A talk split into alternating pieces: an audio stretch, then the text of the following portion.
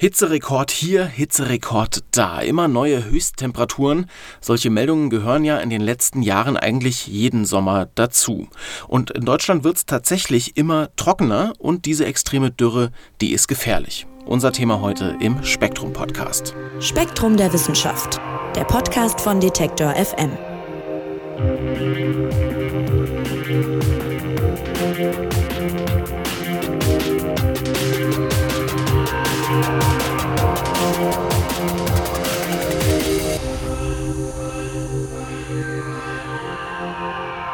Am Wochenende, da beginnt in Ägypten die Weltklimakonferenz. Drei Wochen lang diskutieren Politik, Wirtschaft, Wissenschaft und Klimaschutzorganisationen dort darüber, was man denn gegen die Klimakrise unternehmen kann. Und die Konferenz, die wollen wir hier im Spektrum Podcast mit einem kleinen Themenschwerpunkt begleiten. In den nächsten drei Wochen werden wir uns also aus diesem riesigen Feld Klimawandel jeweils ein ganz spezielles Thema herauspicken und hier darüber sprechen. Und den Auftakt machen wir heute vor der eigenen Haustür dafür. Deutschland hat immer öfter mit Dürresommern zu kämpfen. Auch dieses Jahr, ihr werdet euch erinnern, hat es viel zu wenig geregnet. Und man hat vielleicht noch die Bilder im Kopf von den Waldbränden in Sachsen und Brandenburg.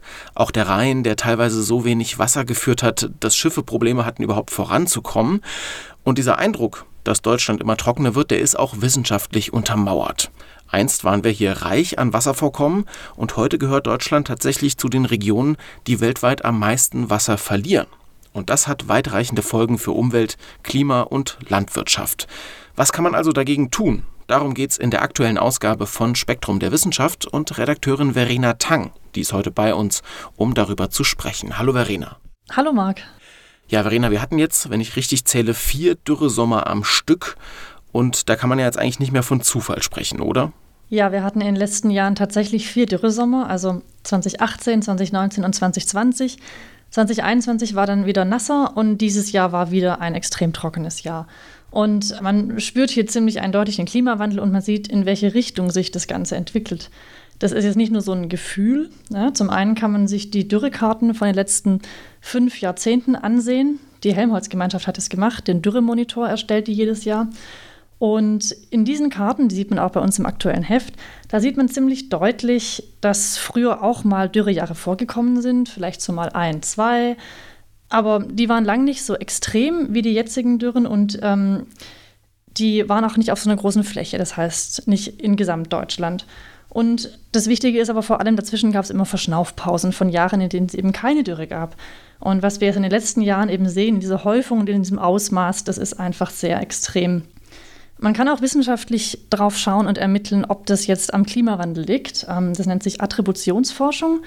Und die machen genau das. Die haben sich auch die aktuelle oder die eben gerade erlebte Dürre angeschaut bei uns und haben eben herausgefunden, dass der Klimawandel diese Dürre drei bis viermal wahrscheinlicher gemacht hat. Das heißt, ohne den Klimawandel wäre es sehr unwahrscheinlich, dass diese Dürre in dieser Form vorgekommen wäre.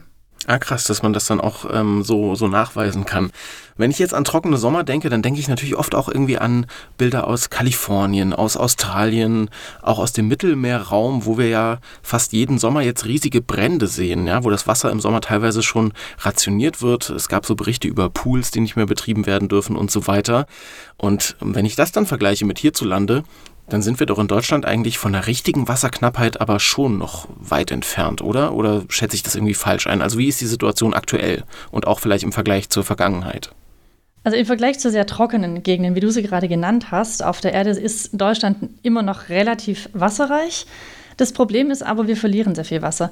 Und wir verlieren sogar mehr Wasser als die meisten Regionen der Erde. Das hat ein kanadisches Wissenschaftlerteam ermittelt um Jay Famiglietti. Und demnach verliert äh, Deutschland jedes Jahrzehnt ungefähr so viel Wasser wie der Bodensee fast. Das Boah. ist also schon eine ganze Menge. Es ist halt immer die Frage, wie viel Wasser steht überhaupt zur Verfügung. Das kann man sich angucken, das nennt sich das Wasserdargebot. Und im langjährigen Mittel, also gemittelt über die letzten Jahrzehnte, waren das immer so ungefähr 188 Kubikmeter. Wenn man sich dann aber anschaut in den letzten Jahren, wie das dann im Durchschnitt ist, wenn man da die letzten 20 Jahre nimmt, dann sind es nur noch 169 Kubikmeter und wenn man die letzten 10 Jahre zugrunde legt, 155. Das heißt also, das Wasser, das uns jedes Jahr zur Verfügung steht, das wird weniger. Und wie wirkt sich das derzeit schon aus? Was droht denn, wenn das, wenn das so weitergeht?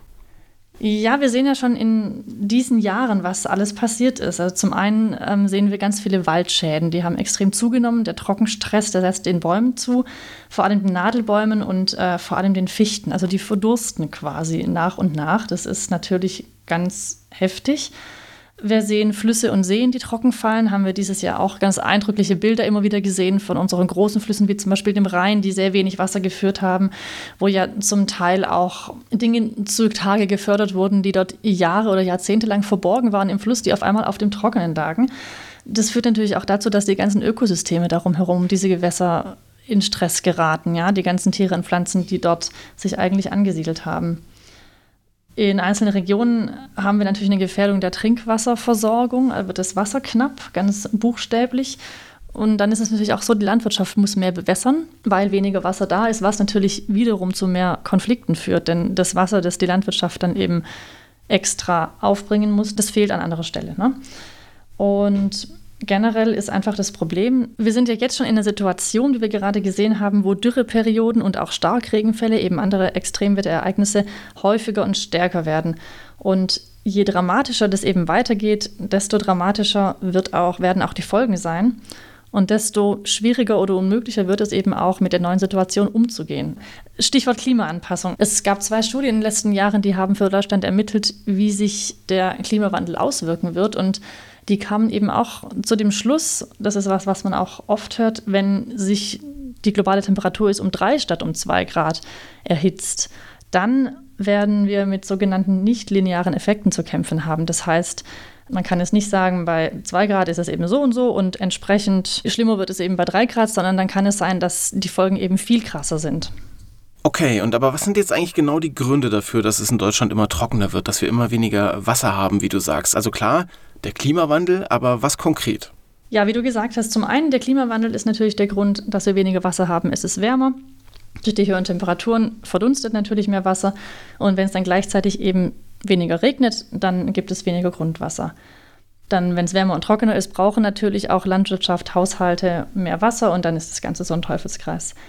Was jetzt aber auch mh, mm, eine große Rolle spielt, und das hat die Frau Paul Wostel in ihrem Artikel sehr eindrücklich dargelegt, ist die Art der Landschaftsnutzung. Wir haben uns hier also relativ viele Jahre lang darauf ausgeruht, sage ich mal, dass es eigentlich immer genügend Wasser zur Verfügung stand und haben uns nicht viel darum gekümmert, wie wir unsere Landschaften, unsere Böden eigentlich nutzen. Es gibt viele Landschaftsformen, die natürliche Wasserspeicher sind. Ja, ich sage mal zum Beispiel Moore, die speichern sehr viel Wasser, Wälder speichern Wasser und so weiter. Und wenn man jetzt aber natürlich diese ganzen Flächen nimmt und für die menschliche Nutzung verfügbar macht, das heißt für Landwirtschaft, für Städte, für ähm, Industrieparks, für alles Mögliche, dann nehme ich natürlich der Natur die natürliche Speicherkapazität weg und habe dann eben eine Landschaft geschaffen, die das Wasser nicht mehr speichern kann. Das heißt, es fließt ab und es verdunstet dann im Endeffekt. Das heißt, die Art der Landschaftsnutzung spielt hier ganz wichtig mit rein. Und man kann auch beim Statistischen Bundesamt nachgucken. Momentan steigt die Siedlungsfläche täglich um ungefähr 60 Hektar und fast die Hälfte davon ist versiegelt. Das heißt, eine versiegelte Fläche, da kann kein Wasser in den Boden eindringen, sondern es fließt einfach ab. Und diese ganzen Dinge, die sind eben ein Faktor, bei dem man relativ viel machen könnte. Versiegelt heißt einfach sowas wie, da ist zum Beispiel Asphalt oder so. Genau. Okay. Ja, äh, du hast die Frau Pahl-Wostel gerade angesprochen. Claudia Pahl-Wostel, das ist die Autorin bei euch in Spektrum, Professorin für Ressourcenmanagement an der Uni Osnabrück. Und ja, die beschäftigt sich da mit den Wasservorkommen und der Wasserknappheit auch. Für mich als Laien ist so ein bisschen unverständlich noch, du hast es ja auch angesprochen, 2021 war zum Beispiel wieder ein feuchteres Jahr. Und paradoxerweise regnet es ja auch gerade in trockenen Jahren dann manchmal wiederum so heftig und so krass. Äh, und das reicht aber dann sozusagen nicht, um die Bestände wieder aufzufüllen, oder, oder wie ist das?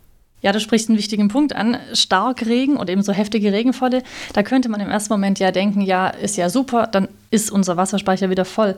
Aber nein, das ist im Gegenteil etwas, das das Problem noch mehr verschärft. Denn wenn ich jetzt einen ganz trockenen Boden habe, dann kann der schlecht Wasser aufnehmen. Und wenn der ganze Regen damit einem Mal runterkommt, ja, also da kommt ja plötzlich sehr viel Wasser, dann kann das der Boden gar nicht schnell genug aufnehmen. Das heißt, das Ganze fließt ab. Ich habe dann auch gleich das Problem mit Hochwasser. Und das Ganze ist dann nichts, was meinem Grundwasserhaushalt viel hilft. Also das Problem mit dieser Kombination aus langer Trockenheit und danach heftigen Regenfällen, das verschärft das ganze Problem leider noch. Okay, verstehe. Jetzt ist man ja aber in Deutschland, also ich spreche mal für mich, ich denke, den meisten geht es ähnlich, nicht gerade in dem Bewusstsein aufgewachsen, dass man hier überhaupt irgendwie mal Wasser sparen müsste oder irgendwie aufpassen müsste, dass es hier äh, zu heiß wird. Und viele Menschen haben ja noch immer nicht das Gefühl, dass es da äh, vielleicht an der einen oder anderen Stelle brennt. In den letzten Jahren ist das Thema aber ja drängender geworden. Und wie stehen wir denn da bei der Vorbereitung? Also ich könnte mir vorstellen, andere Länder, die schon länger solche Probleme haben, haben deshalb vielleicht schon irgendwie Strategien entwickelt. Wie sieht es denn in Deutschland aus? Also inwiefern wurde das Problem schon erkannt und was wird getan, um das einzudämmen? Äh, es ist schon so, wie du gesagt hast. Also Wassersparen ist hierzulande ja noch nicht wirklich im Bewusstsein. Wir haben uns das ganz gemütlich gemacht, weil wir bisher eben kein Problem damit hatten. Und das ändert sich jetzt erst so allmählich. Es gibt eine nationale Wasserstrategie, die hat das Umweltbundesamt letztes Jahr vorgestellt. Und da hat man tatsächlich jetzt die Probleme erkannt und fokussiert sich so ein bisschen darauf, einen naturnahen Wasserhaushalt wiederherzustellen. Das ist das, was ich vorher auch so ein bisschen angesprochen habe. Ja? Also natürliche Landschaftsformen wiederherstellen, die dann als Wasserspeicher dienen. Und wie man dann auch die, die anderen Landschaftsformen an eben eine neue Klimarealität angepasst nutzen kann. Und von daher gibt es jetzt schon, glaube ich, die ersten Bestrebungen, hier aktiv zu werden. Und welche Möglichkeiten gibt es denn da? Also man steht ja auch manchmal so ein bisschen vom Klimawandel und denkt, wo kann man jetzt hier noch irgendwie was äh, dagegen unternehmen? Ja, es gibt verschiedene Möglichkeiten, gerade im Bereich vom Landschaftsmanagement, zum Beispiel Flussauen zu renaturieren, ähm, Teile von forstwirtschaftlich genutzten Wäldern eben wieder anders zu nutzen, zum Beispiel als ich sag mal, nicht forstwirtschaftlich genutzte Wälder, die dann eben auch wieder auf natürliche Weise mehr Wasser speichern und deswegen ein Reservoir bilden die natürlichen Speicherkapazitäten ausnutzen. Da spielen auch die Moore eine ganz große Rolle, denn ähm, so ein Hochmoor, so ein natürliches, das speichert bis zu 90 Prozent des Niederschlags auf das Feld. Wenn es dann aber trockengelegt wird, dann verliert man eben diese enorme Speicherkapazität. Und jetzt muss man sich mal auf der Zunge zergehen lassen. In Deutschland sind ungefähr 90 Prozent aller ursprünglichen Moorflächen trockengelegt worden damit man die Flächen eben anderweitig nutzen kann, zum Beispiel für die Landwirtschaft oder für andere Zwecke. Und jetzt gibt es eben Bestrebungen, dass man Moore wieder vernässt. Das ist eine ganz interessante Sache. Und was man da eben auch versuchen möchte, ist, dass man vermeidet, dass man so Nutzungskonflikte hat. Dass man zum Beispiel sagt, ich habe eine Moorfläche und ich ähm, nutze die dann gleichzeitig für eine gewisse wirtschaftliche Aktivität. Zum Beispiel baue ich dort irgendwie Torfmoos an oder Röhricht und nutze es eben dann als nachwachsenden Rohstoff. Also solche Ansätze gibt es. Ja, wir haben ja übrigens auch schon mal eine Podcast-Folge zur Bedeutung äh, der Moore gemacht. Wenn ihr mal ein bisschen runterscrollt in eurem Podcast-Feed, findet ihr die auf jeden Fall nochmal. Äh, da geht es eine ganze Folge lang darum, wie wichtig Moore auch äh, fürs Klima sozusagen sind. Okay, Verena, also wir wollen jetzt irgendwie mit dieser wachsenden Trockenheit umgehen und brauchen, das sagt eben die Frau Paul-Wostel auch in eurem Heft, ein neues Wassermanagement. Wie könnte das denn aussehen zum Beispiel? Ja, das ist ganz interessant. Und zwar spricht sie da ein Problem an, dass äh, bei uns die, die Planung für die Zukunft meistens noch auf der Vergangenheit passiert. Und mit einer neuen Realität äh, durch den Klimawandel ist das Ganze eben nicht mehr so wirklich sinnvoll und möglich. Wir sehen ja zum Beispiel gerade, wie, wie stark sich unser Klima ändert. Trotzdem ist es eben so, dass es zum Teil noch vorgeschrieben ist, dass zum Beispiel, wenn eine neue, neue Wasserrechte vergeben werden oder Anlagen aufgebaut werden, um Wasser zu gewinnen, dass man sich da eben auf Datenreihen der letzten Jahrzehnte stützt, um das Ganze zu planen. Und das ist natürlich ähm, äh, ein wenig absurd, wenn man sich anguckt, dass wir eigentlich gerade in eine ganz andere Zukunft starten. Und solche Sachen sind eben noch ein Problem. Und was sie eben sagt, ist, man braucht für die Zukunft eben eine Verwaltung oder eine, eine Art des Managements, die mit Unsicherheiten umgehen kann weil ich eben viele Faktoren habe, die jetzt noch gar nicht klar sind, wie die sich entwickeln werden. Und deswegen brauche ich einfach eine andere Plattformplanung, zum Beispiel, die sich auf Szenarien stützt. Ja, Szenario 1, 2, 3, was könnte alles passieren? Und dann sorge ich eben dafür, dass ich irgendwelche Maßnahmen ergreife, die in allen drei Szenarien einigermaßen ordentlich funktionieren. Ja, und dass ich zum Beispiel einen Prozess aufsetze, das nennt sie ähm, adaptiven Managementprozess, der quasi begleitet wird von einer Art Evaluation, ja, dass ich zum Beispiel einfach laufend aus dem Projekt lerne und dann die neuen Erkenntnisse eben mit einbeziehe. Das klingt relativ abstrakt, das ist aber irgendwie auch logisch, oder? Ja, auf jeden Fall. Ich musste auch direkt so ein bisschen an äh, Gas und Gasverbrauch und Gasknappheit denken. Da geht es ja jetzt auch gerade viel drum, hätte man viel früher Szenarien entwickeln müssen für bestimmte Fälle, wie wir sie jetzt äh, zum Beispiel haben. Ne? Ja, genau, das ist genau so, wie du sagst, ja. Da, da kann man nicht sagen, gut, in den letzten 50 Jahren haben wir so und so viel Wasser gebraucht oder war das mit dem Gas eben auch so und so stabil, sondern da steht man dann auf einmal vor einer neuen, äh, ja, vor einer neuen Realität und sagt sich, ach ja, ups, äh, habe ich jetzt nicht dran gedacht. Ne? Das ähm, kann man ja vermeiden, indem man so ein paar Szenarien sich durchdenkt. Mhm. Aber wenn die Lösungsansätze ja im Grunde eigentlich da sind oder auch vorgeschlagen werden von Expertinnen und Experten, warum passiert denn da gerade noch so wenig? Ja, das eine sind natürlich die Ideen und das andere ist natürlich die Realität, mit der wir hier konfrontiert sind. Wenn man sich zum Beispiel Verwaltungsstrukturen anschaut, dann sind die oft noch relativ hierarchisch, sehr strikt geregelt, sehr stark auf ihre unterschiedlichen Sektoren zugeschnitten. Da ist der eine für das zuständig, der andere für die jenes. Und für das, was eben Wissenschaftlern hier vorschwebt, so eine Art ja, ganzheitliches Management oder wo man dann eben verschiedene Experten oder verschiedene Zuständigkeiten von unterschiedlichen Sektoren mit einbezieht, die sich alle an einen Tisch setzen und was besprechen und dann flexibel entscheiden. Das widerspricht so ein bisschen dem, was hier bei uns in der Verwaltung eben in den letzten Jahrzehnten gewachsen ist. Und deswegen ist es so schwierig, da anzusetzen. Da trifft man eben, so wie sie das schreibt, auf verkrustete Strukturen zum Teil. Und dann ist das Ganze, ja, das, das ist eher so ein System, so ein systematisches Problem vielleicht. Hm. Auch so ein bisschen äh, Bürokratie als äh, Innovationskiller, so ein bisschen. so, so, ungefähr, genau. Was sie aber auch schreibt, und das ist eine ganz schöne Sache, sie beschreibt da ein Projekt, das an einem Fluss im Ruhrgebiet, Emscher, stattgefunden hat, da haben sie tatsächlich irgendwie alle Beteiligten an einen Tisch gesetzt und haben über die letzten Jahrzehnte diesen Fluss von einer, naja, von einer Art Kloake in eine renaturierte Landschaft und eine lebenswerte Umgebung ähm, transformiert. Und da haben sie quasi genau das gemacht, was sie so skizziert hat. Das heißt, es ist schon möglich. Es ist möglich und der Blick über den Tellerrand, das schreibt er auch, kann bei der ganzen Sache helfen. Inwiefern denn? Ja, man darf ja nicht vergessen, dass man bei der ganzen Sache nicht isoliert ist, sondern das Problem der Trockenheit eben ein globales Problem ist und wir durch unser Verhalten oder durch unseren, das, was wir konsumieren, eben natürlich auch in anderen Gegenden eben das das Trockenheitsproblem verschärfen oder eben auch nicht verschärfen, ne? indem wir zum Beispiel Lebensmittel essen, die viel Wasser brauchen. Zum Beispiel, das ein Paradebeispiel, eine Avocado. Wenn die eben aus einer sehr trockenen Gegend kommt, dann muss ich mir vielleicht überlegen, wie viele ich davon am Tag wirklich essen muss oder in der Woche, um das Problem nicht an einer anderen Stelle einfach zu verschärfen, auch wenn ich das jetzt nicht direkt hier vor meiner eigenen Haustür dann spüren werde. Ja, wir stecken irgendwie alle zusammen sozusagen in dem Problem Trockenheit und Dürre drin. Ich würde gerne mit einem Zitat aus dem Artikel äh, schließen. Da schreibt Frau Professorin Paul Wostel nämlich, mit der Wasserknappheit ist es ähnlich wie mit vielen anderen Bereichen, in denen Mensch und Natur aufeinandertreffen. Wir wissen genau, woher die Probleme stammen, wie bedrohlich sich das Nichtstun auswirkt und was wir für eine nachhaltigere Entwicklung tun können. Doch wir setzen es nicht um, verkennen die Dringlichkeit der Lage.